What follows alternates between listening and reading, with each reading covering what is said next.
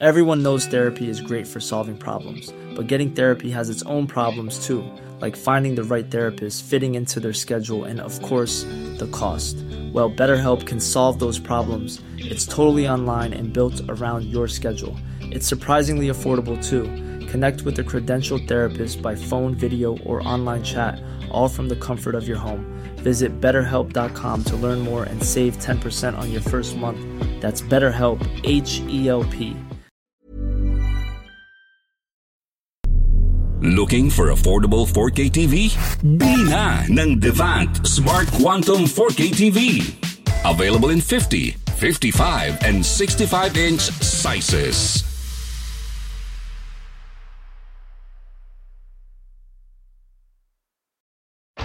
Hindi na raw umuwi ang tatay niya simula nung mangisda nung isang gabi. Naalala mo na pare. Gusto akong makausap ng dagat. Naririnig kita. Isda. Alamin at pakinggan ang mga totoong kwento at salaysay sa likod ng mga misteryosong pagpatay at nakakamanghang pangyayari sa mga krimen na naganap sa iba't ibang sulok ng mundo. Takip Silim. Ikikwento sa inyo ng inyong lingkod, Jupiter Torres. Jupiter Torres. Bisitahin ang aming channel sa YouTube. Takip Silim. True Mystery Stories. Mag-subscribe at i-click ang notification bell para updated kayo sa mga bagong uploads ng Takip Silim. True Mystery Stories.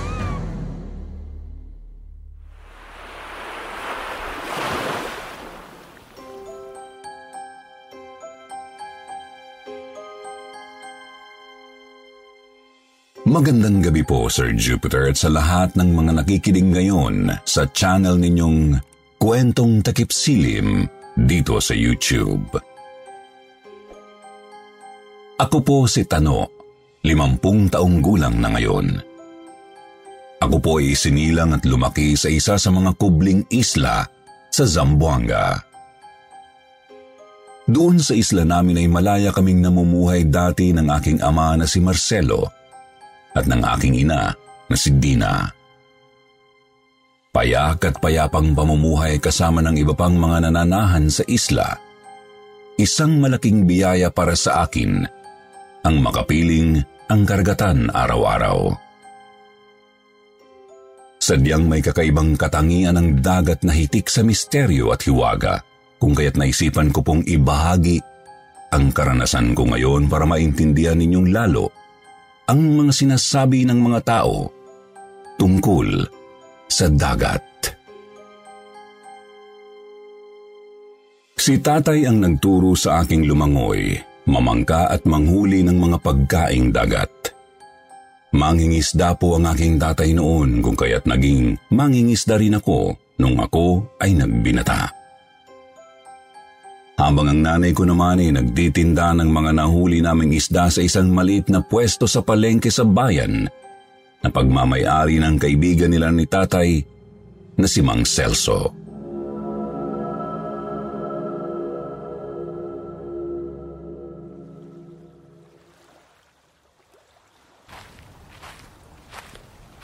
Magandang hapon, Dina. Bakit hindi ka nagtinda sa palengke kaninang umaga? Celso? Ikaw pala. Pasensya na.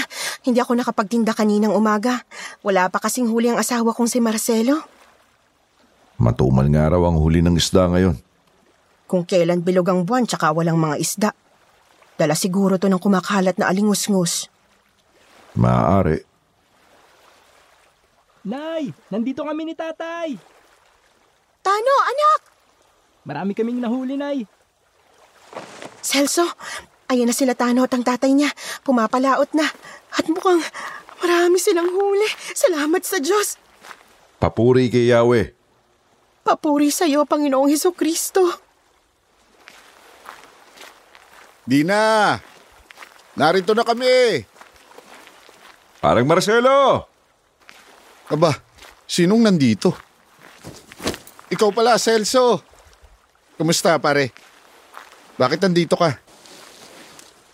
Hindi ka ba magtitinda ngayon sa palengke? Eh, nagsara muna ako ng tindahan. Nahanap ko kasi si Dina sa pwesto niya. Hindi pala siya nagtinda kaninang umaga kaya dinalaw ko siya dito sa tabing dagat kung saan kayo nakatira mag-anak. Dinalaw? May balita kasi si Celso tungkol sa mga nawawalang bata at mangingisda dito sa atin. Narinig ko nga yun, Nay. Nawawala raw si Mang Lazaro nung isang gabi pa. Ang sabi ng anak niyang si Trudis, hindi na raw umuwi ang tatay niya simula nung mangisda nung isang gabi. Baka naman lumuwas lang si Lazaro sa Maynila. Ibinili ng manika ang anak niyang si Trudis. Sigurado akong babalik din yun. Eh, hindi pare. Hindi lang si Lazaro ang nawawalang mangingisda ngayon. Pati si Eclomejo at si Orestes. Nawawala yung magpinsan. Huling nakitang namamangka papunta sa kuweba sa pagitan ng dalawang islang pinag-umpog na sinasabing kuta ng mga sirena. Sus, napagpapaniwala kayo sa mga sirena. Anong petsa na oh? Lumipas na ang panahong sinauna. Wala na sirena ngayon. Pero Marcelo, yan ang bulong-bulungan sa palengke kahapon pa. Yung mga apo ni Tandang Genoveva na mga anak ni Cramilda, sila Polerso at Joaquina. Hindi na raw umuwi simula nang maglaro sa tabing dagat bago lumubog ang araw sa kanluran ha. Sina Polerso at Joaquina? Nawawala rin pala ang kambal na yun. Halos mabaliw si Cramilda sa kakatangis. Iyak siya ng iyak. Kapatid ng paghagulgol niya ang pagpalahaw ng kanyang pagsisisi sapagkat hindi niya nagawang bantayan ang kanyang mga supling na nangangailangan ng isang sentinela. Sentinalang tunay ang mga sirena ng karagatan. Wala na akong maintindihan sa inyong mga sinasabi.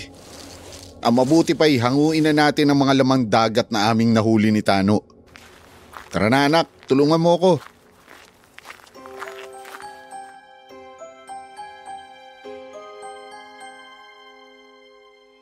Noong mga panahon na yon, ay talamak ang bulong-bulungan at usapan na ang mga nawawalang mangingisda at bata sa aming isla ay kinukuha ng mga sirena. Lalo na kapag malaki at bilog na bilog ang buwan.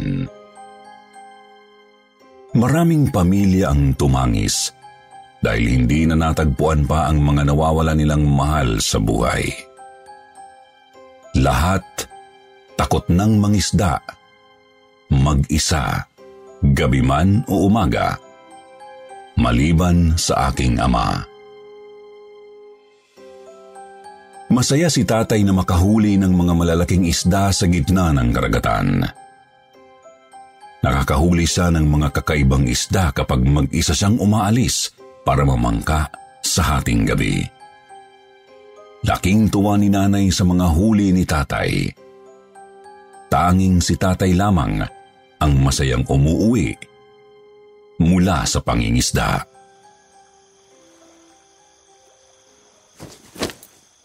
Ang dami mo namang huli, Marcelo. Mapalad talaga ako, asawa ko. Ano bang sikreto mo tay at ang dami mong huli? Sinusunod ko lamang ang dagat. Sinusunod ko ang sinasabi nito. At anong sinasabi sa'yo ng dagat, asawa ko? Tinatawag niya ako. Naririnig ko siya. Nagbibigay ng direksyon. Nakakahalina ang tunog ng boses niya. Boses Nino? Ng dagat. Nagsasalita ang dagat, tay? Oo, naririnig ko. Nagsasalita ang dagat. Tinatawag ang pangalan ko.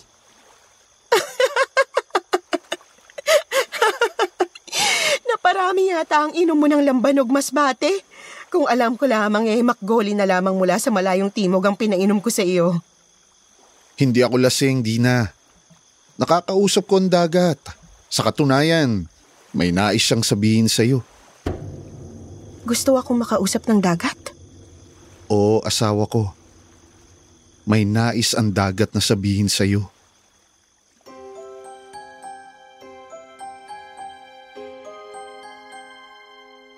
Dumating ang panahon. Matapos ang kabilugan ng buwan, umuwi si tatay mula sa palengke na malungkot. Masaya siyang naghatid ng huli sa pwesto ni nanay sa palengke, pero para siyang namatayan nang umuwi. Isang araw narinig ko na kinakausap ni tatay si nanay sa batalan. Nag-uusap silang dalawa ng seryoso. Dina, sumama ka sa akin ng mga isda. Hindi ako marunong mga isda, Marcelo. Batid mo yan. Gusto kang kausapin ng dagat. Sa bangka kanya nais kausapin. Ano ba yung kalokohang sinasabi mo? Ayoko. Hindi ako sasama sa pangingisda mo. Sige, si Celso na lang ang isasama ko. Sasama na ako. Payag na ako.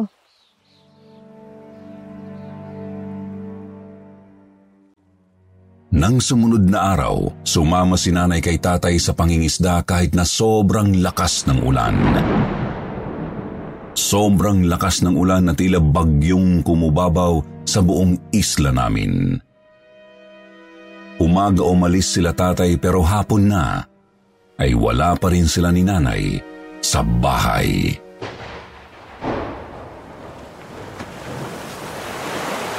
Tano, nandito ba nanay mo? Mang Celso, wala pa po sila nanay. Sinama po siya ni tatay sa pangingisda. Ano? Sa gitna ng rumaragas ang ulan? Opo, nangangamba nga po ako eh. Dumito ka na lang muna sa kubo niyo. Hahanapin ko sila sa laot. Mag-iingat po kayo, Mang Celso. Pero ginabi na si Mang Celso sa paghihintay sa tabing dagat. Wala pa rin sila nanay at tatay. Hindi ako nakatulog buong magdamag sa pag-aalala. Baka kinuha na sila nanay at tatay ng sirena. Pero napatunayan kong mali ako nang pumutok ang araw kinabukasan. Ginising ako ng mga sigawan ng mga kapitbahay naming mangingisda.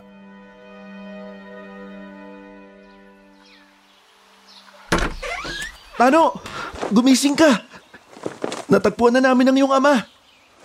Talaga, Federico? Saan?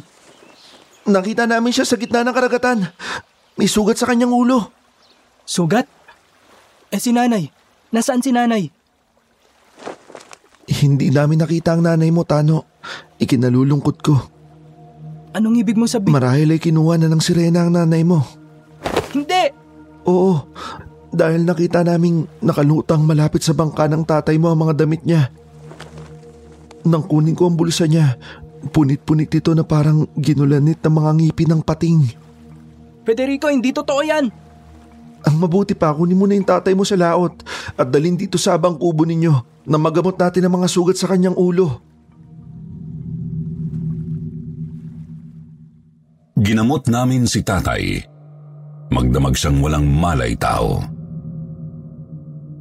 Nang sumapit ang kinaumagahan, nagising siyang may luha sa kanyang mga mata. Sinabi ko sa kanya ang nangyari, pero mistulang wala siyang matandaan.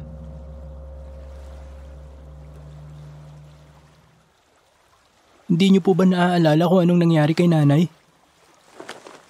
Wala akong maalala, anak. Bakit ako nagkakaganito? Marcelo pare, sigurado ka bang wala ka naaalala nung gabi bago kayo ng isda ng sumunod na araw? Wala. Sino ka ba? Hindi mo kilala? Ako si Celso, ang matalik niyong kaibigang mag-asawa. Kaibigan ka naming mag-asawa? Bakit hindi kita matandaan?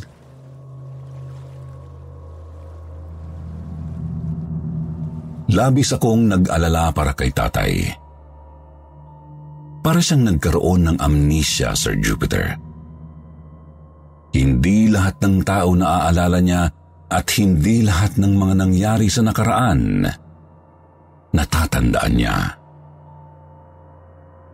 Naawa ako sa tatay ko lalo na sa tuwing isasama niya ako sa pangingisda. Kinakausap niya ang dagat. Nasaan na ang aking asawa? Pakiusap. Ibalik niyo na sa akin si Dina. Pero walang sumasagot. Walang boses na naririnig mula sa dambuhalang karagatan. Isang gabi, dali-dali siyang pumalaot para hanapin si nanay. Bilog ang buwan noon. Pumunta si tatay sa gitna ng karagatan at doon ay hinagis ang lambat. Nakahuli siya ng isang pangkaraniwang isda.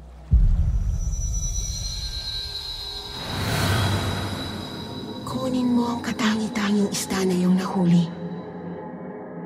Yan ang iyong asawa. Pakainin mo ito at alagaan. Isang araw, magigising ka na lamang na ang isdang yan ay mapapalitan ng tunay mong asawa.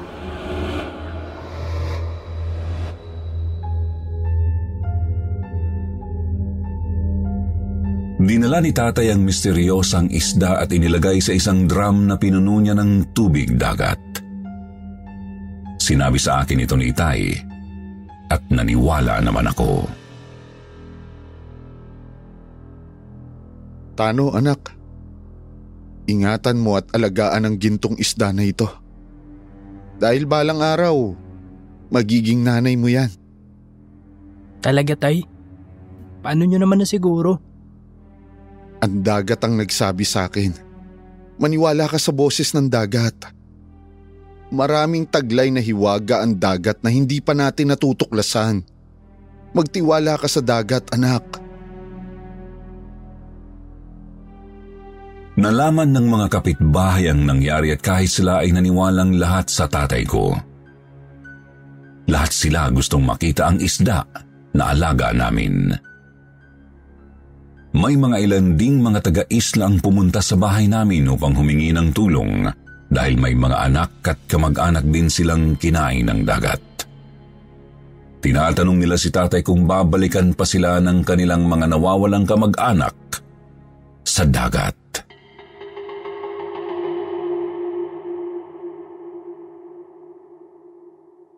Hindi ko masasabi.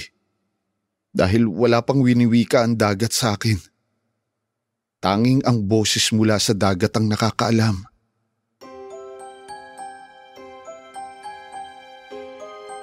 Isang araw, sinadya ako ni Frederico habang mag-isa akong naglilinis ng bakuran namin.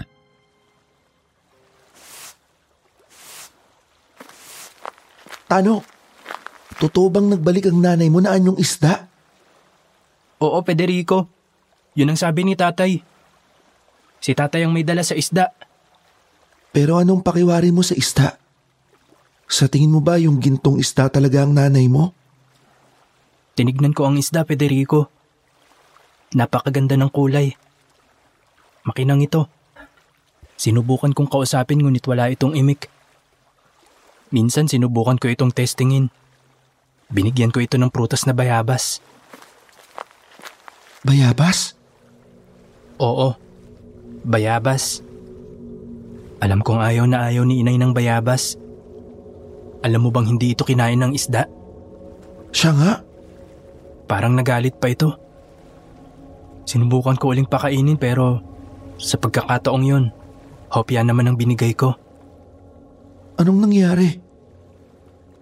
Kinain ng isda yung malaking tipak ng hopya na nilaglag ko sa drum. Isang lunukan lang sa kanya yung hopya. Natuwa ako dahil ito na nga ang senyales na baka ito nga ang nanay ko. Bakit? Dahil ayaw ni nanay sa bayabas at paborito niyang pagkain ng hopya. Baka yung isda ng hangyo ng nanay mo.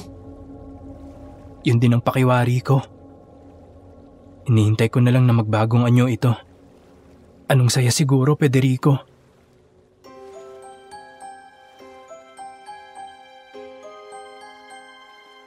Isang gabi, magkasama kami ni tatay na maghapunan nang dumating ang kaibigan nila ni nanay na si Mang Celso.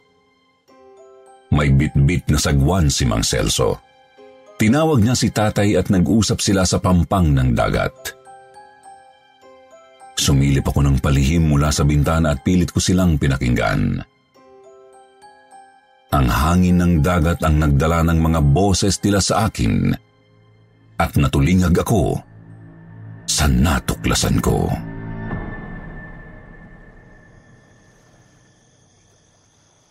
Parang Marcelo. Natatandaan mo pa ba ang sagwan na ito? Anong merong sa sagwan na hawak mo? Eto. Kunin mo. Nakita kong biglang nalungkot si tatay nang kunin niya ang sagwan mula kay Mang Celso. Yan ang sagwan na ginamit mo noong namamangka kayo mag-asawa papunta sa gitna ng dagat. Paano mo nalaman? Dahil sinundan ko kayo mag-asawa. Sumakay din ako ng bangka. Pero bago nangyari yon, nakita ko na kayong nagtatalo ni Dina. Dito sa Pampang. Bakit mo siya inaaway sa gitna ng ulan? Inaway? Wa- ah, wala akong natatandaan na inaway ko ang asawa ko. Wala kang matandaan o pinili mong huwag maalala ang lahat. Magkaiba yon pare. Ano ba ang nakita mo nung araw na yun? Malakas ang ulan. Pero kitang kita at dinig na dinig ko kayong mag-asawa. Habang nakatago ako sa likuran ng malaking bangkang nakadaong. Galit na galit ka kay Dina. Bakit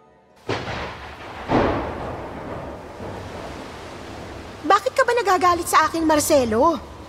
Dahil dikit ka ng dikit kay Celso. Nagtitinda lamang kami sa palengke. Magkalapit yung pwesto namin. Natural lang nakausapin ko siya dahil unang-una, Hindi mo siya asawa. Yun ang una mong tatandaan. alam ko.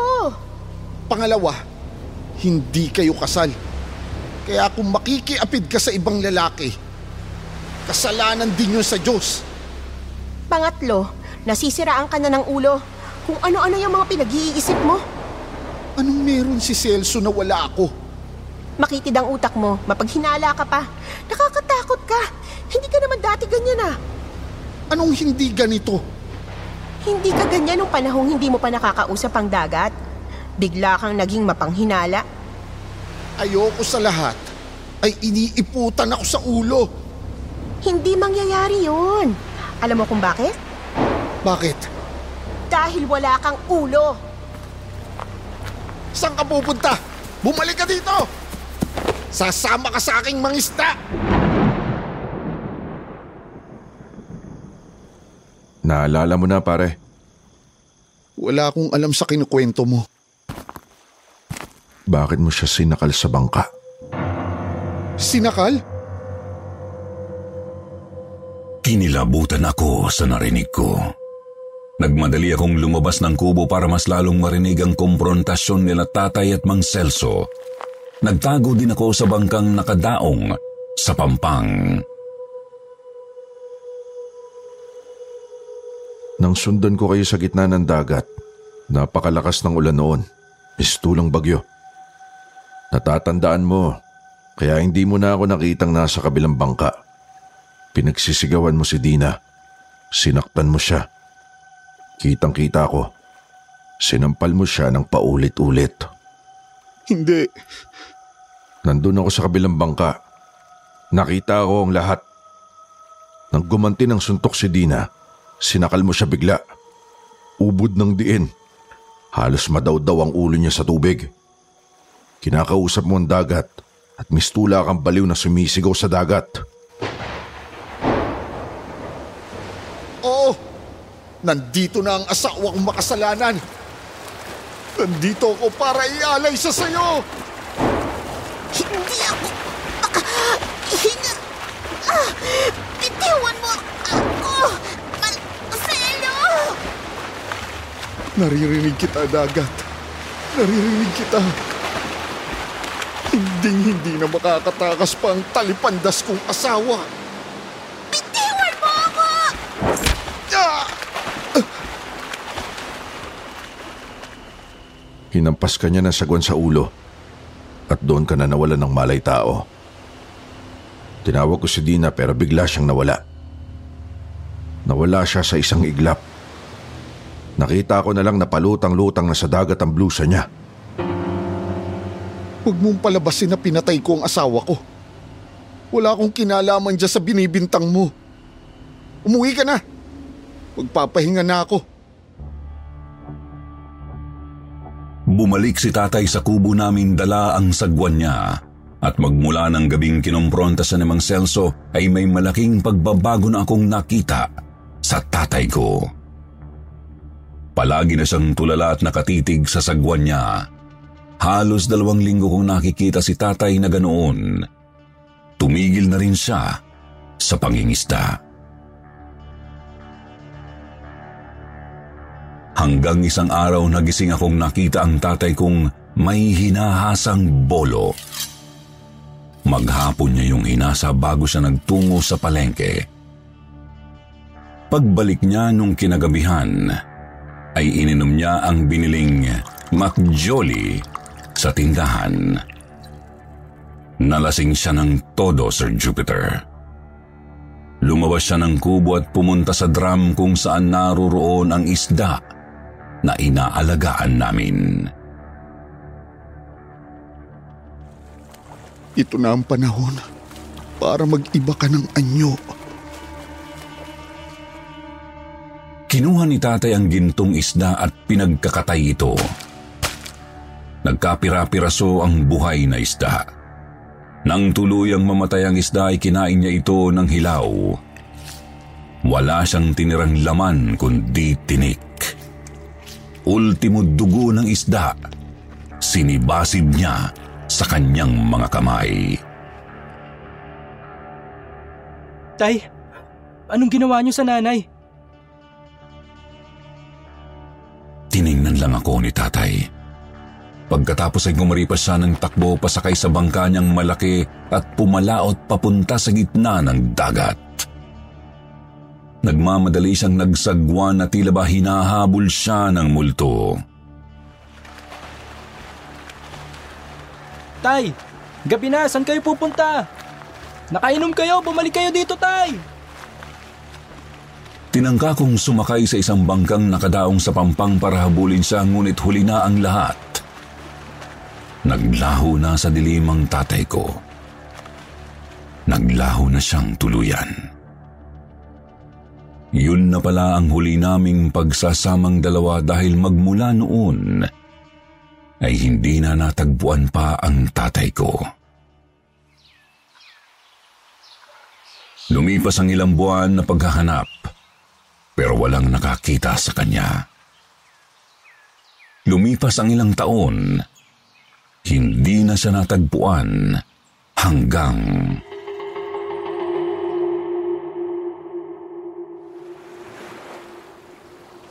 Tano, Tano, gising. Hmm, bakit Federico? Naririnig mo ba yung naririnig ko? Tayong dalawa lang dito sa bangka.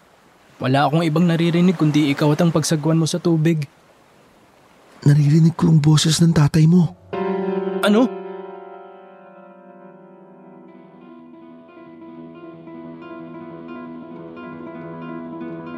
Maraming mga manging isda na nakakakilala kay tatay ang nagpapatunay sa akin at sa mga taga-isla na naririnig daw nila ang boses ni tatay. Tinatawag ang pangalan nila. Niyayaya sila na lumangoy pasisid sa kailaliman ng dagat. May mga matatandang nakapagsabi rin na nakikita raw nila ang isang misteryosong manging isda sa gitna ng karagatan sa tuwing kabilugan ng buwan. Malungkot na nangingisda sa gitna ng dilim.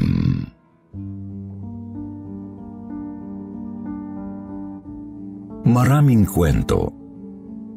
Maraming hiwagang nakabalot sa buong karagatan namin sa isla. Pero isang bagay lang ang malinaw. Nananatiling nasa dagat lamang ang aking mga magulang. Buhay man sila o tunay na pumanaw. Batid ko na nandun sa dagat ang tinig ng kanilang pag-ibig.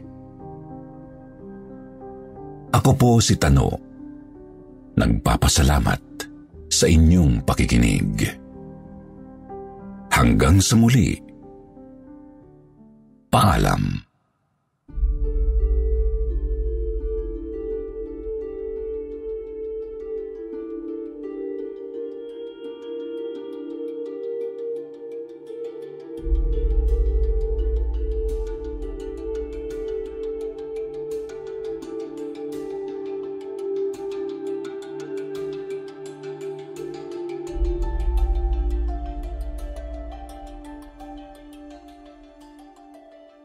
Ito na ang TV na bubuo sa entertainment experience ng iyong family.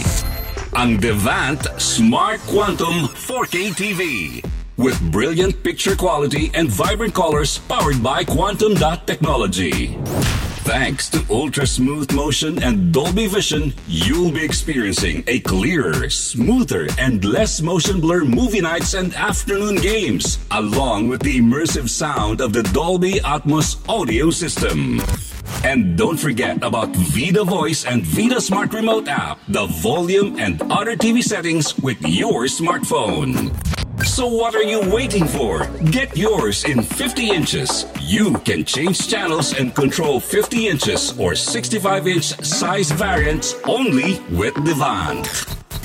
Have a great bonding with your family and friends when you watch on your new Devant Smart Quantum 4K TV. It comes with a free soundbar for a better viewing experience. Available in leading appliance stores nationwide and in Devant flagship stores in Lazada and Shopee. Devant, 20 years of TV Babad bonding.